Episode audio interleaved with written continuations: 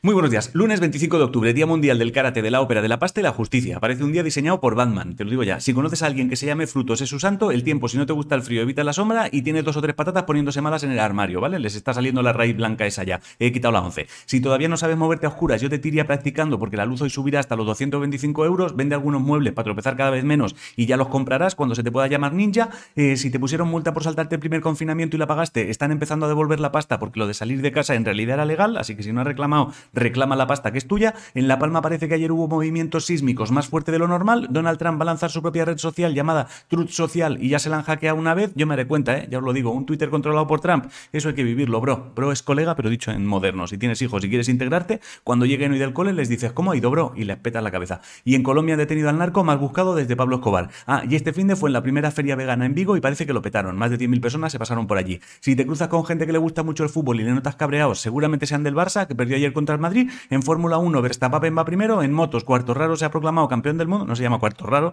pero tú me has entendido. Y ayer empezó el campeonato del mundo de pádel, pero parece ser que solo hay cuadro masculino y no femenino porque las jugadoras descubrieron que algunos tíos les daban pasta por jugar y a ellas ni agua y se plantaron. Así que el campeonato de pádel de este año básicamente es un campo de nabos. Eh, un investigador ha encontrado en Ceuta un escudo masónico en uno de los edificios militares abandonados en la zona de Maestranza. Y si andas por Madrid, un restaurante llamado Coque ha ganado el premio a mejor restaurante del año. He quitado la once, pero te meto noticia Travel Life. Yo lo veo clarísimo.